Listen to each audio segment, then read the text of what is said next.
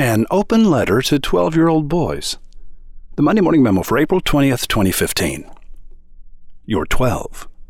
Everyone treats you like a kid, but you and I know better, right? You've known the difference between boys and girls for a lot longer than anyone suspects. But girls aren't the mystery you suppose them to be. They're far more mysterious than that. You're going to spend the rest of your life trying to figure out just one of them.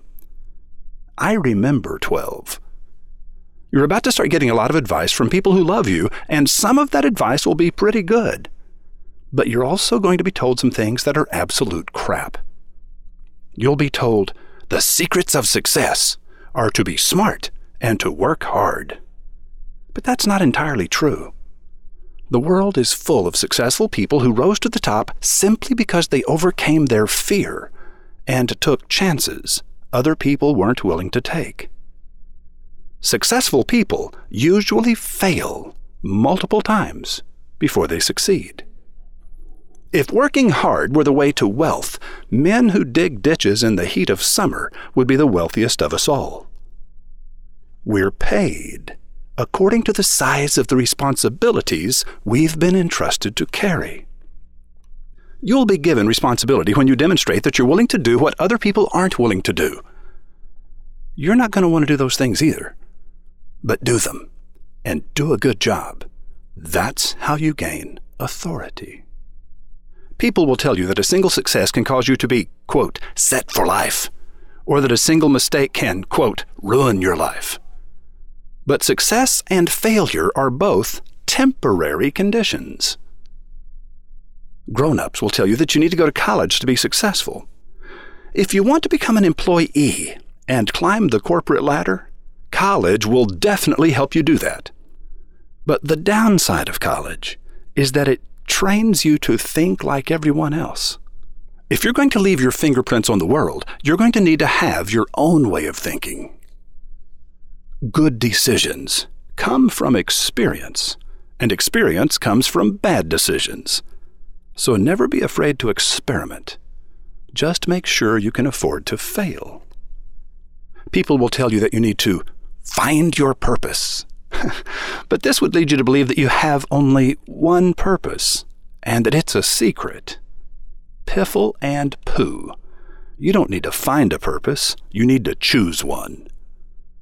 You court a purpose and fall in love with it, exactly like you fall in love with a girl, by reaching out and touching it each day. When you make daily contact with something, it becomes an important part of your life. You make your mark on it, and it makes its mark on you.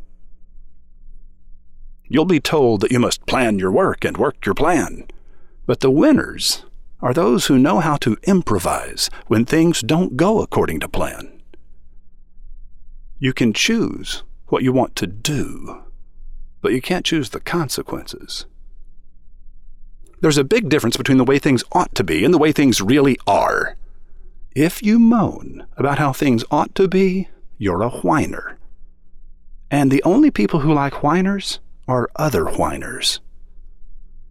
If you work to make things better, you're an activist.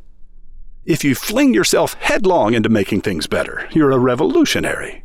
Congratulations, you found a purpose. Grown ups with good intentions will tell you, quote, that you should enjoy these years of no responsibility, blah, blah, blah.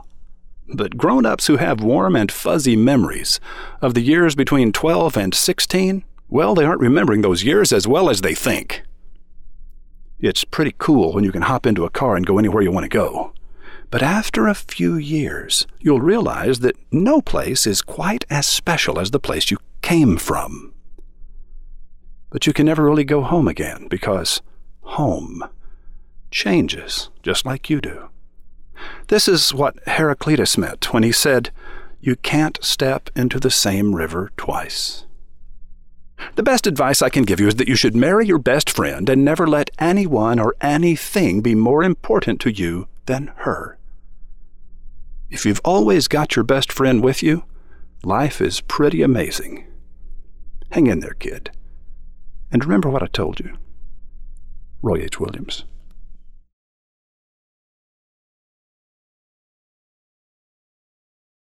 Stacy Swift is a business matchmaker. She helps entrepreneurs choose the right franchise from the thousands of options we currently have available. A franchise is a long term commitment, like a marriage, and a good matchmaker understands the subtle dynamics that make for a happy marriage. Learn the secrets of a successful match this week at MondayMorningRadio.com.